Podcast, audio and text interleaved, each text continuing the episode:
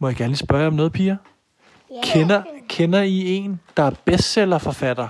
Far! Nej, det er ikke mig, det er ikke mig. Kender I en anden, der er bestsellerforfatter? Nej, det er Sarah Belt. Ja. Nej, det er Sarah Kelt. Sara Bledel. Sarah Belt.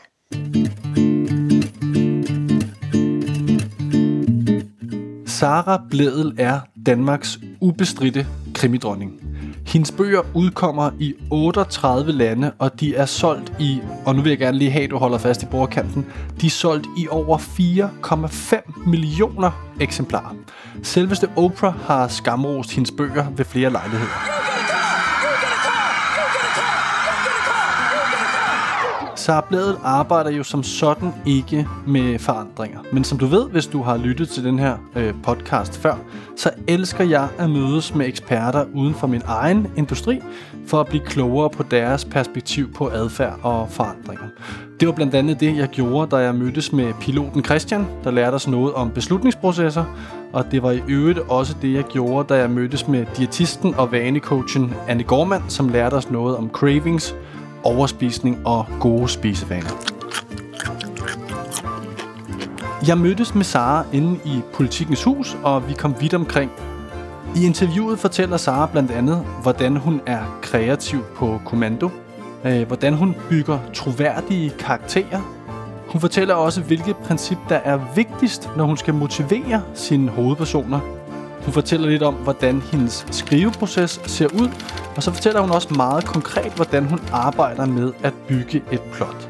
Hun får også fortalt en masse andre øh, gode ting undervejs, og heldigvis viser det sig, heldigvis både for dig og mig, at vi andre kan bruge en masse af præcis de samme værktøjer til at blive bedre til at skabe forandringer.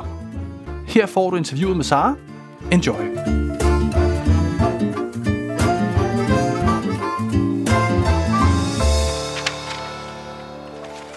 Tusind tak, fordi jeg måtte komme forbi og tage noget af din tid, Sara. Tak fordi du har lyst. Øhm, jeg tænker, jeg vil kaste mig direkte over det og begynde med et citat, jeg fandt i et andet interview, du har givet på et andet tidspunkt. Øh, det handler lidt om de her, øh, de her personer, de her karakterer, du skaber. Og der siger du, og nu citerer jeg dig, det er skægt, fordi personerne opstår ofte bare, uden at jeg sætter mig ned og kreerer dem. Citat slut. Mm-hmm. Og så tænkte jeg, da jeg sad og læste det, så tænkte jeg, jamen, hvis du ikke sætter dig ned og kreerer dem, hvordan kommer de så til dig? Jamen, det er faktisk rigtigt, at lige pludselig så har jeg en følelse af, at der kommer et menneske forbi, jeg kender. Da jeg var barn, der havde jeg inde i min fantasiverden øh, en sætning, som jeg sagde til min mor og far. Jeg var et meget genert barn. Jeg var ret indadvendt. Og, øh, og indimellem, så kunne jeg sige til min mor og far, pludselig møder du Niti. Og jeg aner ikke, hvorfor hun skulle hedde Niti. Det var mig. Og så var jeg pludselig overhovedet ikke genert, og så kunne jeg alt muligt, og så var jeg alt muligt, og så talte vi et mærkeligt pluder pludersprog. og, øh, og du ved, det var, en, det var en anden verden at gå ind i, og sådan øh, er det måske i virkeligheden lidt stadigvæk. Pludselig møder du en eller anden person, som opstår i, inde i mit hoved, og for eksempel, så havde jeg, og, og, og tit er det rart, og så går jeg med dem, altså tænker, jamen øh, fint, hvem er du, og hvor kommer du fra, og jeg, jeg bruger faktisk indimellem utrolig meget tid på at lære personens baggrund at kende, fordi ja. når jeg i mit hoved møder dem, så er det her, hvor vi er nu. Så finder jeg ud af, hvor de kan have gået i skole, og hvad der er deres livret. Altså, og, altså ting, som man tænker, hvorfor fanden skal vi vide det? Fordi det kommer du jo aldrig til at skrive. Nej, men det betyder jo, at jeg så lærer dem at kende. Ja. Og, og, øh, og også på den måde kan, ret hurtigt finde ud af, hvordan de vil reagere, hvordan de taler, hvad de kan lide, altså sådan nogle ting. Det, må jeg lige, må jeg lige afbryde dig ja. her, så jeg lige forstår. Så når du sidder, og du, og du, og du pludselig møder et menneske, mm. som du siger, inde i dit hoved, mm. når du så siger, at du skal have noget baggrund på dem, mm. og det kan være, det lyder helt underligt, hvordan foregår det? Jamen altså, det foregår med, at jeg sætter mig simpelthen ned og, og tænker, Nå, Hans, hvem er du? Når du gik, du gik også på Valsø skole, ligesom jeg. Jamen, gik du så i B-klassen? Jamen, var du en af dem, som gik til spejder, eller gik du... Du ved, så begynder jeg at spørge, og tænke, hvem fanden er du egentlig?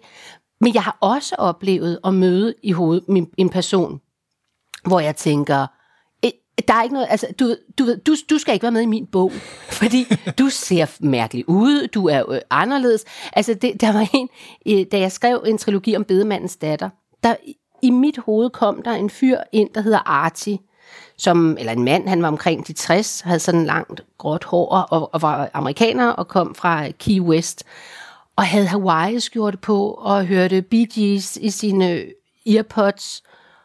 Og jeg, jeg, jeg tænkte, alt ved dig er forkert alt ved dig er forkert. Du skal ikke være bedemand. Han, alt ved ham havde jeg bare sådan, kan du komme væk? Ja. Kan du komme ud af min butik? Jeg skal slet ikke. Og det ville han ikke. Nej, okay. Og så var, jeg, så var jeg der, hvor jeg så tænker, jamen så går jeg med det. Og så fandt jeg ud af, hvilket kunstakademi han havde boet på. Jeg fandt også ud af, hvorfor han skulle tilbage til Racine, hvor min historie foregik. Jamen sådan, sådan er det bare. Der, der sker noget inde i mit hoved, hvor det pludselig bliver virkelig. Det er ligesom om, der lyder et lille klik, så kan jeg mærke, jamen sådan er det. Han er sådan, galleriet hedder det, øh, og det er det, vi har arbejdet med. Ja, ja. Og det faktisk, synes jeg, sindssygt interessant. Jamen, det lyder da også helt vildt, og det lyder også sådan, ja, når du forklarer det sådan her, det her med, at du nærmest skal sidde og have en samtale med dig selv. Oh, øh, under- ja. ja, ja, ja, ja. Har du sådan nogle ting, du overvejer, hvis nu du skulle, en af dine karakterer skal gøre et eller andet? Har du en måde, du arbejder med at gøre din karakter mere troværdig, for eksempel? Jamen, det synes jeg faktisk, øh, ja, absolut. Og det er jo, det er jo et redskab, kan man sige, øh, som jeg bruger, fordi jo mere jeg bygger dem op i forvejen, og at, at i virkeligheden så modsiger jeg lidt mig selv her, fordi ja. nogle gange, så har jeg brug for at bygge dem op i forvejen, så jeg lærer dem igen, så jeg netop ved, hvad de kommer af. Så, jeg- så, jeg, så jeg ved, øh, du ved, nogle gange er det jo også noget med, hvad har de at miste? Nogle okay. Gange så skal man også sige, jamen, hvad har, hvad, hvor kan jeg ramme dig? At det ikke nødvendigvis noget, som skal ske i den her bog, men så kan du have, en, hvis jeg ved, de har haft en svaghed i deres barndom, eller i, altså du ved, jeg tænker, hvor, hvor er dit svage led? Eller, Og hvorfor, undskyld, jeg afbryder dig, det, det er super interessant det her. Hvor- Hvorfor er det, at du tænker, ja, ikke sådan perfidt, men mm. hvorfor er det, du tænker, hvordan kan jeg ramme dig? Hvad har du at miste? Hvorfor er det tabet, der er- kan være... fordi så ved jeg, hvor de bliver sårbare. Okay. Og så kan jeg sætte dem i situationer, hvor jeg enten vil have, at de skal blive sårbare, eller hvor jeg vil undgå det. Ja. Øhm, hvad for en rolle spiller skrøbelighed, hvis læseren skal have lyst til at vide noget mere om et menneske, eller skal synes, et menneske er troværdigt? Har du nogle sådan tanker om det? Jamen, ja, fordi jeg synes jo, at man, altså der, hvor man fanger læserne, og der, hvor man fanger mig, det er, når jeg bliver nysgerrig. Okay. Og det er jo at gøre folk nysgerrige på en person. Fordi jeg har tit tænkt på, blandt andet med min hovedperson, Louise Rik, så man kunne sige, hende kunne jeg jo, hun er en heldinde, hun har nu været hovedperson i 10 bøger, altså du ved, hun, hun bærer jo noget, fordi folk har lært hende at kende igennem mange år. Og, og hvis hun bare skulle have en, en ren side, og en side, hvor der ikke er nogen skrøbelighed i, ikke? Så kunne jeg give hende en kappe på og kalde hende Batman. Ikke? Mm. Altså du ved, der er også et eller andet med, hvor, hvor, hvor, hvor dygtige skal folk være. Jeg vil gerne have, at man er nysgerrig på hende stadigvæk, mm. og at man har lyst til at vide, hvordan hun håndterer situationer, som måske ikke ligger øh, bare lige ind i den professionelle bane. Jeg, jeg balancerer meget, synes jeg selv, i hvert fald på det der med ikke at gøre det. Jeg skriver kriminalromaner, jeg skriver ikke kvinderomaner, så ja. derfor er det klart hendes professionelle liv, der interesserer mig mest. Ja. Men hvis hun ikke har noget på sin private bane, så tænker jeg ret, at jeg, altså du ved, måske midt i serien, så tænker jeg, ved du, hvis hun ikke har det, så er det skide ligegyldigt, om hun bliver fyret eller flyttet ned til, Ja, så noget at til grænsen, så har hun ikke en skid at tabe. Og så er det ligegyldigt. Og i det øjeblik, det bliver ligegyldigt, så mister man sin nysgerrighed. Jeg synes, det her det er, er ret sjovt. Faktisk så har det her, som Sara taler om, et navn inden for socialpsykologien. Det kaldes The Pratfall-effekt. Og kort fortalt, så viser den, at vi har en tendens til bedre at kunne lide mennesker, som laver fejl. Folk, der er åbne om deres svagheder og skrøbelighed, øh, er simpelthen lettere at identificere sig med. Sara tænker så meget over det her med, at vi skal holde af hovedpersonerne, så en del af hendes læsere faktisk helt glemmer, at, øh, at der overhovedet er et plot. De vil egentlig gerne bare vide, hvad der sker med hovedpersonen Louise Rik. Og det er en ting, som Sara siger, hun faktisk næsten bliver en smule fornærmet over jeg kan jo mærke også på mine læsere, hvilket jeg er en smule fornærmet over, faktisk, at, at øh, når jeg bruger, jeg bruger utrolig meget tid, synes jeg, på at bygge min plot op, og jeg vil gerne have hele den troværdighed holder, mm. og jeg, altså du ved, går virkelig ind i det. Og i virkeligheden, så er der rigtig mange, der bare sidder og, og tænker, men hvad sker der med Louise Rik? Ja. Hvad sker der med Camilla Ja. Lind? Who cares, Du ved, who cares? who cares, Sara, for alt det der puslespil, du sidder og lægger. Og det tager jeg både med en lille smule fornærmet selvfølgelig, ja. men også som et kompliment, fordi ja. det jo betyder, at de interesserer sig for mine personer. Ja. Og det kan måske være, at en del af, det, af svaret på det her spørgsmål her. Men nu, nu talte du om det her med, at, at fejl og skrøbelighed kunne være en måde, man kunne åbne en person, så vi kan identificere sig, eller mm. identificere os med dem, fordi det oplever vi jo alle sammen, og vi har og er. Øhm, er der andre måder? Nu, nu er læseren, så hvis vi antager, at det tager 10 timer at læse din bog, så er så 100 timer, man er i selskab med plus minus med Louise Rik. Mm. Jeg går klar, hun ikke er med i alle scener. Mm. Øh, men det er lang tid, man skal tilbringe sammen med mm. et menneske. Øh, så vi skal jo på en eller anden måde holde af hende i en eller anden forstand. Mm. Arbejde, hvordan arbejder du med en karakter for, at mennesker synes, en person er måske likeable, det forkerte ord, fordi man mm. behøver ikke at være sød, nusse nusse sød, men en eller anden, man tænker, hendes ved og vel ligger mig på senden. Ja. Kan du følge mit spørgsmål? Ja, jeg Hvordan- kan hvordan gør man? For jeg det. tænker, der er så mange mennesker i samfundet, der arbejder med, gerne vil have en position, hvor folk skal Ja. synes om dem, og folk skal følge dem igennem tygt og tyndt, uanset om man er leder, eller hvem det måtte være. Ja, nogle- og i virkeligheden, så tænker jeg, øh, som du også lige selv siger, altså det er egentlig ikke kun noget med at gøre dem likeable, fordi det kan også blive kedeligt. Ja. Så det er noget at sige, altså det, jeg tænker på det på den der måde med, at man har noget at miste. Ja. Og, øh, og så kører, altså, og så, og så det, det, det følger jo også en nysgerrighedskurve, ikke? fordi vi skal se, lykkedes de? Ja. Lykkedes de med det? Og jeg synes egentlig også, at, øh, at personer, som egentlig ikke er super sympatiske, kan være interessante. Jeg synes, jeg synes der, hvor, hvor, hvor jeg i hvert fald kan have svært ved at holde koncentrationen, det er, hvis jeg læser hvis jeg læser noget med en, og et sikkert bevidst usympatisk, eller kedelig, eller irriterende, eller Rasmus Modsat-agtig type, som, som skal være drivkraften. Og ja. Ja. hvis man så på et tidspunkt siger, ved du hvad, jeg synes simpelthen, du er så uinteressant, så jeg stopper her. Det er det farlige. Ja, Ikke? ja. Så der skal være noget, som holder det interessant, men om det er, er du ved, øh, fordi de netop skal være søde eller smarte. Jeg tror egentlig, det er noget med, at man tager en opgave på sig. Ja. Og så skal vi følge, om det lykkes. Ja, Kan du ja. klare det? Altså, Ja, ja. lykkes du med det? Og hvordan vil du håndtere det? Som du kan høre, så kredser Sara rundt om det samme emne i hele interviewet, og det er, at folk skal have noget på spil. Det løser hun ved hele tiden at tage ting fra dem. Så når de mister noget eller har udsigten til det, jamen så bliver de motiveret for at handle. Hvis du interesserer dig en smule for adfærdspsykologi, så vil du vide, at det faktisk også er et af de første principper, som Daniel Kahneman og Amos Tversky fandt ud af, og som øh, Kahneman senere vandt Nobelprisen for. Begrebet kaldes loss aversion. Det betyder helt kort, at mennesker er mere motiveret af tab end gevinster. Eller med andre ord, vi hader at tabe mere, end vi elsker at vinde. Tversky og Kahneman viste det her princip igennem en lang række fascinerende studier. I et eksempel stillede de det samme spørgsmål til to forskellige grupper af forsøgspersoner. Her bad de folk om at vurdere, om de ville sige ja til en vigtig operation. Til den ene gruppe sagde de, der er en 10% risiko for, at du dør undervejs. Til den anden gruppe sagde de, der er 90% chance for, at du overlever. Som du kan høre, så er spørgsmålet præcis det samme. Overlevelsesprocenten er den samme. Men i gruppen, der fik jeg at vide, at der var en 10% risiko for at dø, sagde langt flere nej til operationen. De mennesker var nemlig konfronteret direkte med et potentielt tab, og det ville de gøre alt for at undgå. Forestil dig, at du går til lønsamtale, og du får en lønforhøjelse på 250 kroner. Vil du blive glad for den? Sikkert ja, men du er måske heller ikke ellevild. Forestil dig så en anden lønsamtale, hvor din chef fortæller dig, at du skal gå 250 kroner ned i løn. Vil du være frustreret? Du vil måske være rasende. Mit bud er, at du vil være mere rasende over, at du gik ned i løn, end du vil blive glad for at få lønforhøjelsen. Det er loss aversion. Og som Sara så smukt udtrykker det, en forfatter giver kun sine hovedpersoner noget for at tage det fra dem igen. Ja, det gælder simpelthen om at give dem noget på spil. Ja. Og tænke, og det er jo det virkelig tavlige knæb i litteratur, og, og måske særdeleshed i krimier. Altså det er, øh, eller og serier, ikke? Man kan, man kan altid lure, hvis, hvis man giver dem noget, en forfatter giver kun nogen noget for at tage det fra dem igen. Nå, okay. kan, kan, du, kan du uddybe det lidt? Ja, det, kunne jeg, det kan jeg godt, fordi jeg har en, øh, en, en, en person i mine bøger, der hedder Camilla Lind. Ja. Øh, hun startede, øh, hun er kriminalreporter på Morgenavisen, og, og har egentlig haft en ret god karriere der, indtil jeg tog den fra hende. Okay, ja. Og hun har været enlig mor til, til Markus, og har egentlig gerne ville kærligheden, og ville gerne, og så, og så, og så på et tidspunkt, så tænkte jeg, fint, så får du en mand. Jeg har mig altså ikke taget fra hende. Jeg, men jeg har taget deres store herregård fra dem. En af grundene til, at jeg gerne ville tale med Sara, var at høre til hendes kreative proces. Som du vil høre gennem resten af interviewet, så har hun rigtig, rigtig mange tanker øh, om det. Men det hele begynder med en enkel idé.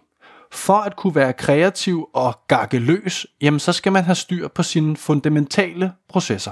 Jeg bygger meget op til, at alt, hvad jeg vil have, mine læsere skal vide, at jeg har styr på det. Og det har jeg. Ja. Jeg bruger meget tid på research. Jeg bygger op sådan, så hele rammen, alt hvad jeg påstår, det er faktisk rigtigt. Ja, ja. Fordi det, jeg så kan, det er, at alt andet, Ja, alt ja. det fiktive, kan jeg skrue afsted i alle retninger. Og det ikke? bygger på et solidt fundament. Mm, Præcis, ikke? og det Ja. handler jo om at vinde troværdighed. Der, der begyndte jeg at arbejde med en plot coach. Det hedder Plotværkstedet. Hun er pisdygtig. Hun hedder ja. Malene Kirkegaard. Og hun lærte mig at bruge plotkort. Så når jeg begyndte, altså med alle de her tanker og idéer til en historie, når jeg begyndte at bygge den op, så lagde jeg kort på de her forskellige scener. Kan du sige øh, kort jamen det var sådan, for eksempel, hvor åbner bogen? Altså den kunne være i øh, Pigen under træet, der, der åbner den i en scene på Bornholm med en, øh, med en ung pige. Det, der, det er en øh, skoleklasse fra 7. på Rosted Skole, som er på lejerskoletur på Bornholm. Det åbner, der åbner jeg bogen en ja. scene derover. Og så, så den næste scene, der møder vi Louise Rik. Og du ved, så bygger jeg sådan scene for scene handlingen op. Og det er et greb, som gør, at man kan blive meget bevidst om det der med, godt, nu tror du, jeg skal til højre, så kan du være helt sikker på, at jeg drejer til venstre. ikke? Altså du ved, Ja, ja. og det, det blev ret let at overskue ind i mit hoved, når jeg kunne se det for mig. Er det sådan, man ligesom man har et storyboard eller Præcis. storyline på en film? Ja, ja, ja. Præcis netop. Så var jeg bange for, at når jeg lagde det op på den måde, sådan ret øh, skematisk, om man så må sige, at alt det sprudlende og alt fantasien og alt der, hvor man så netop går den modsatte retning, ville gå tabt. Det var, faktisk, det var omvendt, eller hvad? Det var omvendt, Ja. du. Så jo bedre jeg følte, at jeg kendte min historie, og vidste, at jeg kunne lande den, jo mere kapav kom der ind i personerne, fordi så kunne jeg have mit fulde fokus på dem. Ja. ja det giver synes jeg virkelig, mening, ja. virkelig, virkelig var interessant. Ja, nå, super spændende. I forhold til det her med, hvordan din øh, karakter er motiveret, og hvorvidt at læseren tror på, at det, de gør, også er aligned med deres karakter. Hvis nu du skal drive dit plot fremad, øh, hvordan finder du så ud af, hvordan en karakter vil handle i en situation? Lad os sige, du tager herregården fra dem. Mhm. Mm-hmm. Hvordan finder du så ud af, hvordan den person skal reagere på det? Jamen det gør jeg blandt andet ved at kende min, hele min historie, inden jeg begynder at skrive. Og det er altså en af de ting, som man, synes jeg, når jeg er ude og høre forfattere tale og, og, og, og på sådan nogle bog, eller forfatterpaneler, noget af det allermest interessante, det er, hvordan er din skriveproces, og hvor, hvor meget kender du af historien inden. Fordi for mig, der kender jeg historien. Okay, ja. Æ, altså, og så kan der ske ting og ændringer undervejs. Men præcis det, du spørger om, det er, fordi jeg ved, hvad udgangspunktet på historien skal være, og fordi jeg ved, hvem der har gjort det, og hvorfor de har gjort det, så kan jeg meget lettere se, når der kommer de der forskellige øh, situationer og scener, hvordan jeg vil have dem til at handle. Og, øh, og det er klart, at i kriminalromaner, øh, der handler det jo om at, at få læseren til at sige, godt, nu kører vi af bane 1. Du tror, det er den historie, vi fortæller? Det er det ikke. Så kører vi over i bane 2. Nu tror du, det er den historie, jeg fortæller? Det er det ikke. Altså, du ved, hvor mange gange man kan lave de her sving Ja. ja. og sige, nu skal jeg have dig til at stole på, at vi går i den retning, det er den her historie, som er plottet. For så om mig det hele ned og dreje en anden retning og sige, det er det ikke, det er den her historie, du skal tro på. Og det kan man, synes jeg, kun gøre, eller jeg kan kun gøre, hvis jeg er virkelig vel forberedt. Ikke? Altså hvis jeg, hvis jeg på forhånd ved, hvor det er, jeg vil snyde dig, mm. og, øh, og hvor, hvor jeg vil vende en karakter rundt, hvor jeg, hvor jeg vil gerne vil have dig til at tænke, hold kæft, der er noget mærkeligt med hende der. Ja. Ej, ved du hvad, den måde, hun kommer ind på her, eller hvorfor talte hun ikke? Jeg vil jo have dig til at tro noget. Og det kan man jo gøre mere eller mindre elegant, ikke? Ja. Men jeg har en følelse af, at fordi jeg ved, hvad udgangspunktet er, så kan man med meget få midler dreje læserne ind på at tro, at de har luret, hvad det går ud på. Okay, pludselig så følte jeg mig selv også ramt af noget inspiration. Øh, det var ikke Arti med en Hawaii-skjorte, som Sara tidligere nævnte, men derimod en teoretiker fra min studietid. Øh, han hedder Wolfgang Iser, og hans teori om de såkaldt tomme pladser er blevet meget berømt. Hans tanke var, at for at motivere sin læser og give dem ejerskab, jamen så er det vigtigt, at de kunne digte med og blive en del af fortællingen. Og de tomme pladser står helt centralt her. Øh, jeg kan huske, at jeg læste retorik for efterhånden mange år siden. Der var en teoretiker, der hed Wolfgang Iser, kan jeg huske, som inden for litterær retorik talte meget om det, han kaldte tomme pladser. Altså det her med, at man ikke fylder for meget på, sådan så der er nogle blanke pladser i fortællingen, hvor læseren så kan ligge ved poolen eller sidde i toget og selv fylde en masse mening ind. Kan du følge mig her? Det er noget, mm. der ifølge ham i hvert fald skulle motivere læser også til at følge med, at du ikke hele tiden lægger alt ud for dem, men der er også nogle pladser, nogle ledige pladser, hvor de selv kan fylde på af mening og erindringer og, Absolut. og sådan noget. Giver det mening? Det giver altså, sidder du og arbejder med det mere bevidst at tilbageholde, lad os sige, der kommer to mennesker ind, at med bevidst fortæller du ikke noget om, hvordan den ene ser ud, fordi du tænker, det kan de skulle selv fikse, fordi jeg fortalte dem, at de vågnede op og var forhudlede. Nu må de selv rode med, hvad der er sket. Giver det mening med Du, spørgsmål? prøv at høre, du rammer fuldstændig ned i en af de vigtigste ting, synes jeg. Det er at overlade noget af historien til læseren. Men ikke overladet på den måde, du ved, at vi kører igennem øh, 320 sider, og så ind fra højre kommer gerningsmanden, som vi nærmest aldrig har mødt, vel? Og det har jeg selv regnet ud. Det var en stor tom plads. det var ja, præcis. Det går selvfølgelig ikke. Men, men jeg har faktisk øh, oplevet mange gange efterhånden, at i, i mit hoved, der er min hovedperson Louise Rik, hun har et stort mørkt hår, sådan krøllet hår, som hun så samler i en, en knold eller en hestehæl. Ja. Hvorimod Camilla Lind, hun har lyst, glat hår til skuldrene. Og så når jeg er ude indimellem at holde foredrag om det, så kommer der nogen, en læser op til mig, og så siger hun, Sara, du har fuldstændig misforstået det. Det er Louise Rik, der er lyshåret, og Camilla, der er mørkhåret. Og det er en af de største gaver. Ja. Fordi, altså undskyld, det er jo mig, der har fundet på dem. Eller, ej, du ved. Men ja. det der med, at de bliver nogen inde i læserens hoved, og at de tager form, og at de kan se dem for sig. Det er jo så vigtigt, fordi det er jo præcis der, hvor man så selv går ind i historien og digter med. Ja. Og kan mærke, at man er der. Ja, ja, og det følger jo alle mulige andre motivationsteorier, at folk skal have en retning, og der skal være en spillebane.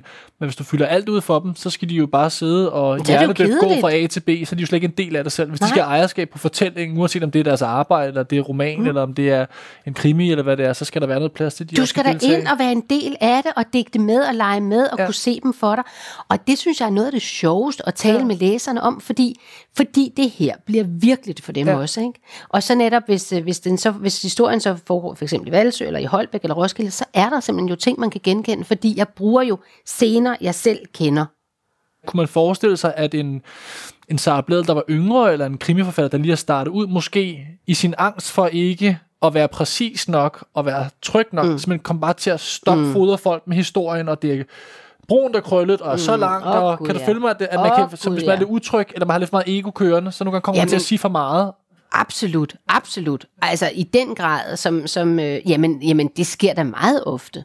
Og er der en ting, synes jeg, man, øh, man og, og, og, og jeg stadig i øvrigt forsøger at lære, ikke? altså med at lade være med, øh, som, som gode redaktør jo altid siger, så siger de show, don't tell. Ikke? Ja. Fordi vi vil bare gerne se det. Vi behøver ikke have alt forklaret. Vi behøver ikke at have forklaret, hvordan hun... Altså, det er, jo, det er jo meget federe at vise i handling, hvordan man reagerer på noget, der sker, ikke? end at jeg skal forklare, men, åh, så blev hun så stødt, og så sad hun der og nullede sine fingre, mens hun... Altså, det er der ikke en kæft, der gider interessere sig for, vel? Vi, vis dog, at man bliver skide sur og slår i bordet og siger, ved du, sådan skal du bare ikke tale til mig. Ja, jeg tænker vel også, at det ikke også det, som mennesker er fuldstændig unikke til. Jeg læste et sted, en skrev, at, at man kender primært andre mennesker på deres adfærd, en selv på sine tanker. Altså, så den, den, den måde, du oplever folk på, er ikke, du fortæller ikke mig, hvad du tænker, når jeg går ind ad døren. Jeg ser bare, at du smiler og siger hej, og du har glædet dig til at se mig. Ja. Jeg, jeg, jeg kender jo næsten kun dig mellem alt det, du gør. Ikke hvad du tænker. Præcis. Men den måde, man selv oplever verden på, er igennem de tanker, man har om de mennesker, man møder, hvad man vil sige og hvad man vil gøre. Så jeg tænker vel også, det er vel også at underminere læserens intellekt, hvis man hele tiden skal fortælle dem, hvorfor nogen gør noget. Fordi vi er jo vant til at prøve at afkode motiver fra vi står op til vi går i seng. Kan du følge det? Ja, og jeg synes jo lige, lige præcis, at det er det, der gør, om vi inkluderer dem i fortællingen, mm. eller ej. Altså, om, om jeg sætter mig ned og taler på dig, ikke? eller om jeg inviterer ind til en samtale. Ikke? Det er jo lidt det samme. Nu er det så dig, der har inviteret mig ind til en samtale. The point, ja. men, men, men det der med, om man inviterer dem ind og tror på, at vi skal være i det her rum sammen, vi skal forstå den her historie sammen. Hvis jeg kamptaler på dem, eller kampskriver på dem, og forklarer hver en detalje af, hvordan du skal opfatte mine personer, Ja. så taber jeg jo det der fællesskab, vi er i. fordi jeg gerne vil have, at vi skal opleve, at vi skal, jeg vil gerne have, at vi skal gå ind i min læsers hoved og opleve denne her historie sammen. Om de så synes, at hovedhuset er rødt eller gult, er jeg ligeglad med. Ikke? Ja, ja. De skal snart få følelsen af at køre ud af nogle snoede landeveje, ja, ja. og der på hjørnet i svinget, der ligger en gård. Og så kan jeg jo godt i en bibemærkning sige, at det er en hvid gård. Øh, Det er ligegyldigt, men Ja. jeg vil gerne have, at de genkender det fra et sted, de selv har været. Og er med mig i følelsen af at køre ind på gårdspladsen. Det er det, synes jeg i virkeligheden, der er pointen i at beskrive ting. Okay, Sara har allerede øh, nævnt og talt om en masse spændende ting. Hun har talt om tabet, hun har talt om de tomme pladser, der får læseren til at digte med og få ejerskab på fortællingen. Hun har talt om den strukturerede tilgang, der giver troværdighed til alt gakkeriet. Der er simpelthen så mange gengivelser af de ting, vi ved, der virker fra teorier om, øh, om motivation og kreativitet. Men hvad med det her med kreativiteten på kommando? I de her tider, hvor vi alle sammen får at vide, at vi skal være mere innovative, jamen så tænkte jeg, at en forfatter med en deadline måtte kunne lære os noget. Så jeg spurgte hende direkte om det, at det viste sig, at hun faktisk havde en overraskende klar formel på det. Det handler om at kede sig, åbenbart. nu om dagen rundt omkring i organisationer, både privat og offentligt, der bliver talt meget om det her innovation og den her hittepåsomhed. Vi skal finde nye løsninger på gamle problemstillinger, uanset om det er klima, eller om det er borgerservice, eller om det er salg og whatever. Øhm, så så bliver talt meget om innovation og, og hjælpe medarbejdere til at blive mere kreative. Øh, og det er ikke fordi, jeg forventer, at du har et svar på det, men jeg tænker, du lever jo i en eller anden forstand af at være kreativ på kommando. Øhm, så hvordan i alverden gør man det? Altså, hvordan, hvordan er du kreativ? her igennem de sidste mange år efterhånden er det blevet, der har jeg, øh, der har jeg, der, der har jeg lavet en måde for mig selv, mm. som på en eller anden måde lyder sådan lidt barnlig, og, og lyder som om jeg prøver at snyde mig selv, og det er faktisk også det, jeg gør. Mm. Øh, fordi jeg, jeg, jeg tager på en uges ferie, Ja. og der siger jeg til mig selv, alene, alene, og jeg siger, jeg skal overhovedet ikke arbejde.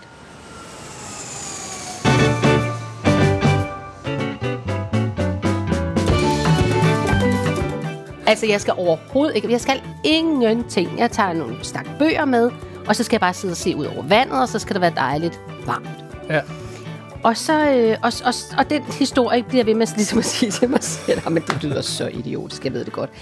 Men, men så gør jeg jo det, og så sker der det efter to dage, hvor jeg ikke har talt med nogen, og hvor jeg bare sidder og glor, mm. og så keder jeg mig. Ja. Og så begynder jeg at digte en historie. og det er altså, jeg ved jo godt, det er jo så latterligt, fordi for det første så betaler jeg selv min rejse, og jeg tager selv blokke med hjemmefra. Altså, jeg, men jeg ved bare, men, men jeg tror for mig er hele sagen i virkeligheden, at hvis jeg ikke har lyst til at braine på en ny historie, så skal jeg ikke, for Nej. så er det bare ferie. Og, og, og jeg kan ikke, det er jo også en ting, jeg må erkende. øh, Jeg har turneret rigtig meget i udlandet med mine bøger, og meget herhjemme, og der er fuld skrald på, når, når der kommer en ny bog. Øh, så er det helt ufatteligt udadvendt, og der kunne jeg ikke drømme om samtidig at sidde og skrive. Nej. Til gengæld så kunne jeg heller ikke drømme om i den proces eller i, i, den- i, den, øh, i den tid, som jeg meget skarpt blokerer i min kalender. Jeg er meget meget grov med at sige nej til alt, når jeg har en skriveperiode. Ja. Og så jeg blokerer simpelthen kalender, og så ligegyldigt om det er de mest fantastiske ting, jeg bliver inviteret til, så er det et nej tak. Fordi jeg kan ikke gå ud og, du ved, og gøjle og stå og, og, øh, og tale og gøre ved i den periode, hvor min første gennemskrivning står på, fordi den også gør mig sårbar. Ja.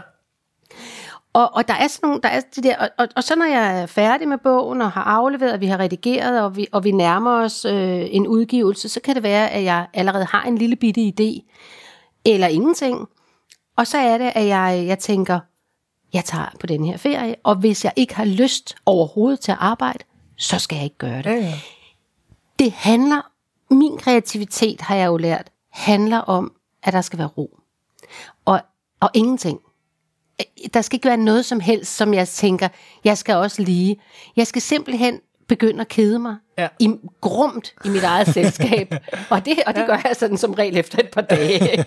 Nå, men det, det jeg også hører dig sige, det er, at, det, og det er jo helt lavpraktisk, og det er også meget brugbart, at man skal gøre plads til, at man kan blive kreativ. Man kan ikke være Præcis. kreativ, mens man kører 110 km i alt muligt andet. ikke. Jeg kan ikke. Jeg kan godt få en idé. Der kan sagtens være en idé, der opstår. Der kan være noget, jeg opsnapper. Der, oh gud, altså det kan, det kan der sagtens. Ja. Men det store billede, jeg kan ikke. Mens der foregår alle mulige andre ting. Må jeg spørge helt lavpraktisk, mm. du så sidder på en bogmesse og holder et foredrag, og så bagefter tænker du, hold da kæft, der var lige en eller anden mm. arti, der viser sig for mit indre øje. Mm. Skriver du det så ned? Ja. Helt praktisk, så noterer du ned. Han ser sådan der ud, han har Hawaii-skjort på, og han skal absolut ikke med i min bog. Ja, Punktum. præcis. Og så lægger du det væk. Og jeg bliver fraværende, ja. og jeg svarer ikke på ting. Altså, og det er så skægt, fordi folk, der kender mig øh, godt, kan mærke også, når det sker. Ikke?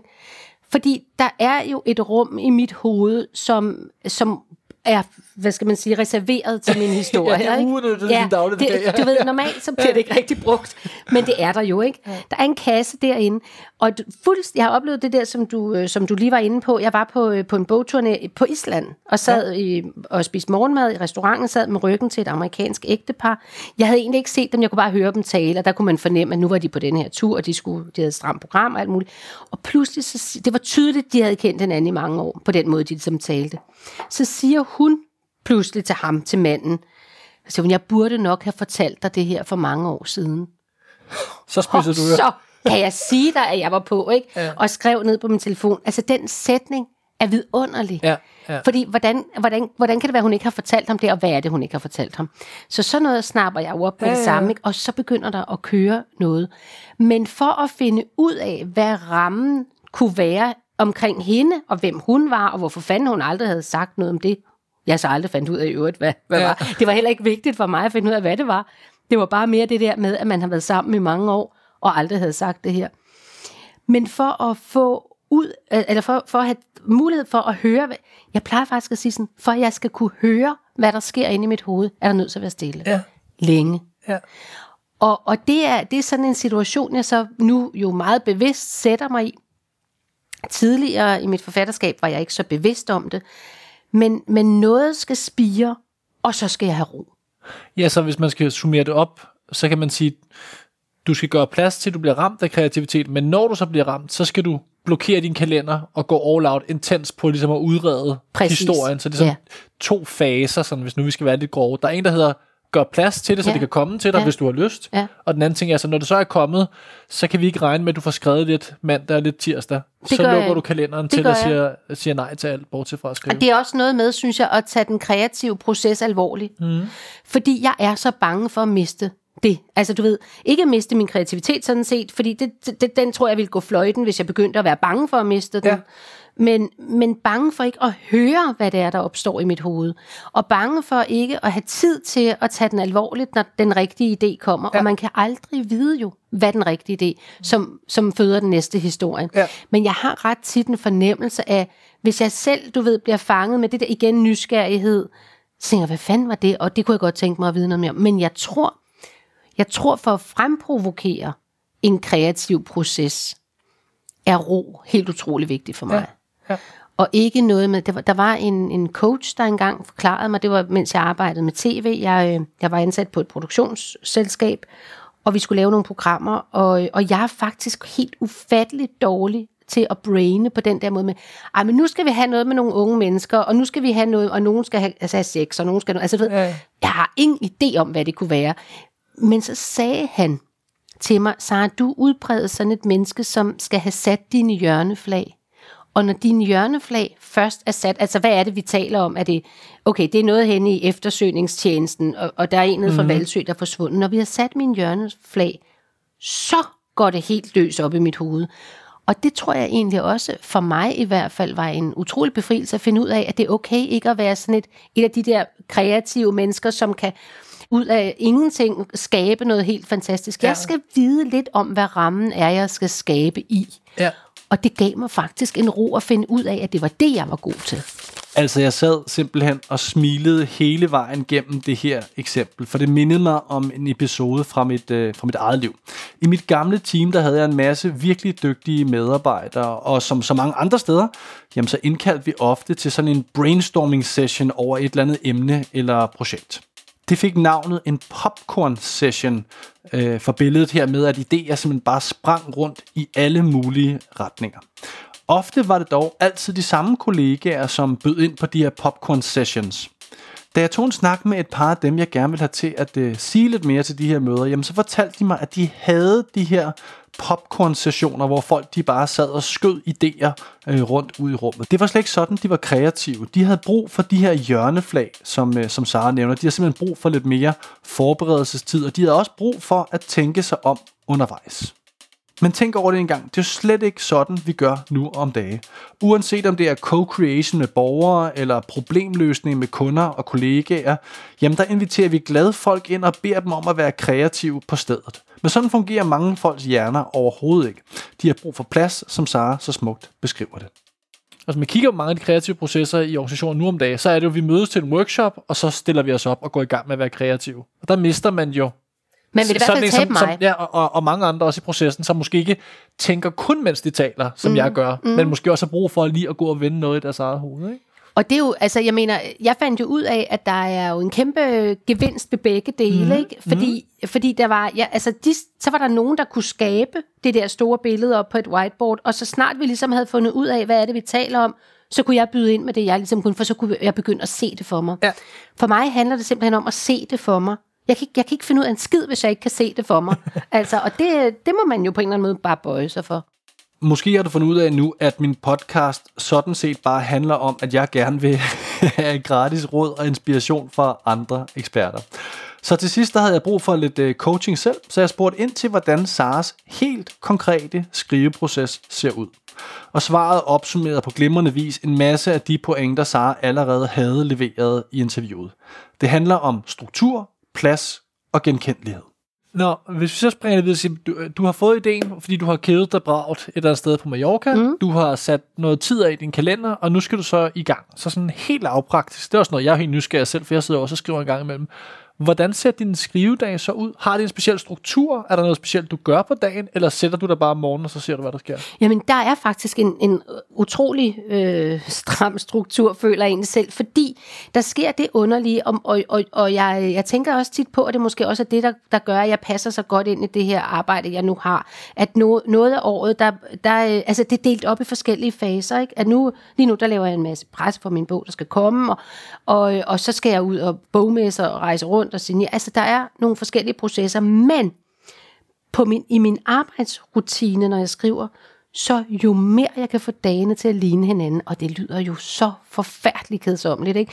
at jeg starter faktisk med at gå en tur, og det er ikke fordi, jeg skal tænke over det, jeg skal skrive denne her dag, det er fordi, jeg skal op i gear. Altså, ja. jeg skal op og have det, jeg, jeg skal have noget luft, jeg skal have bevægelse, jeg skal ligesom i gang med at røre mig, og, og dagen skal, skal begynde at trænge ind i hovedet på mig. Og så sætter jeg mig ned, og så skriver jeg.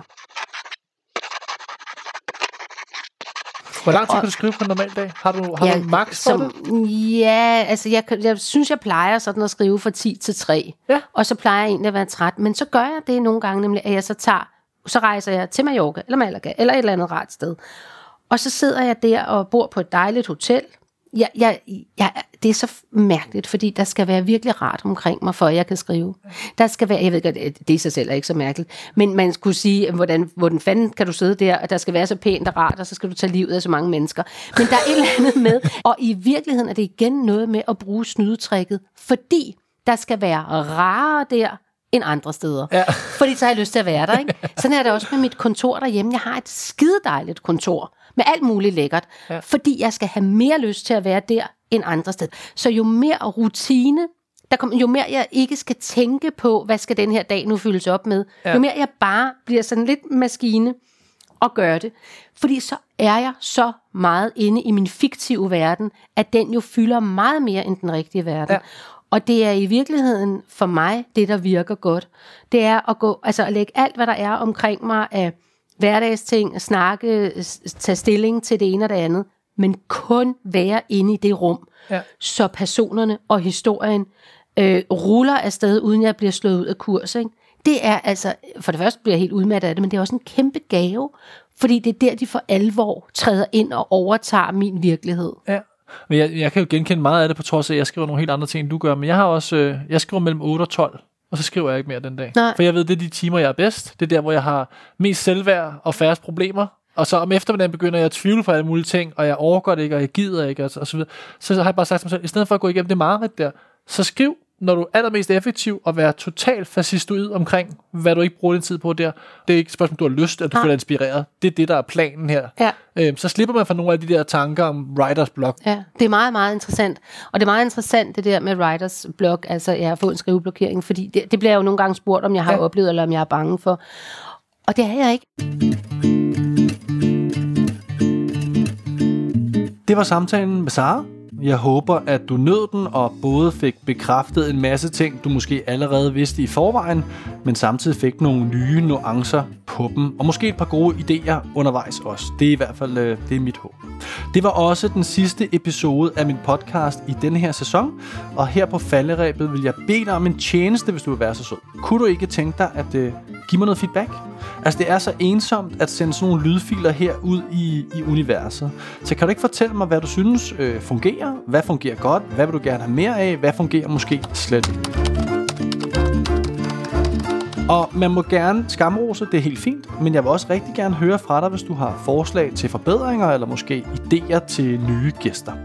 Du kan lægge en anmeldelse ind i iTunes og fortælle mig om det der. Jeg læser alle anmeldelserne derinde personligt. Eller du kan også sende en mail øh, direkte til mig. Det gør du på morten mortenmunster.com og slutligt, jamen så vil jeg også bare sige tusind tak for din opmærksomhed og alle dine downloads af episoderne. I denne her sæson har over 50.000 øh, lyttet med, og det er jeg bare helt utrolig stolt over. Vi ses til næste år. Hej du!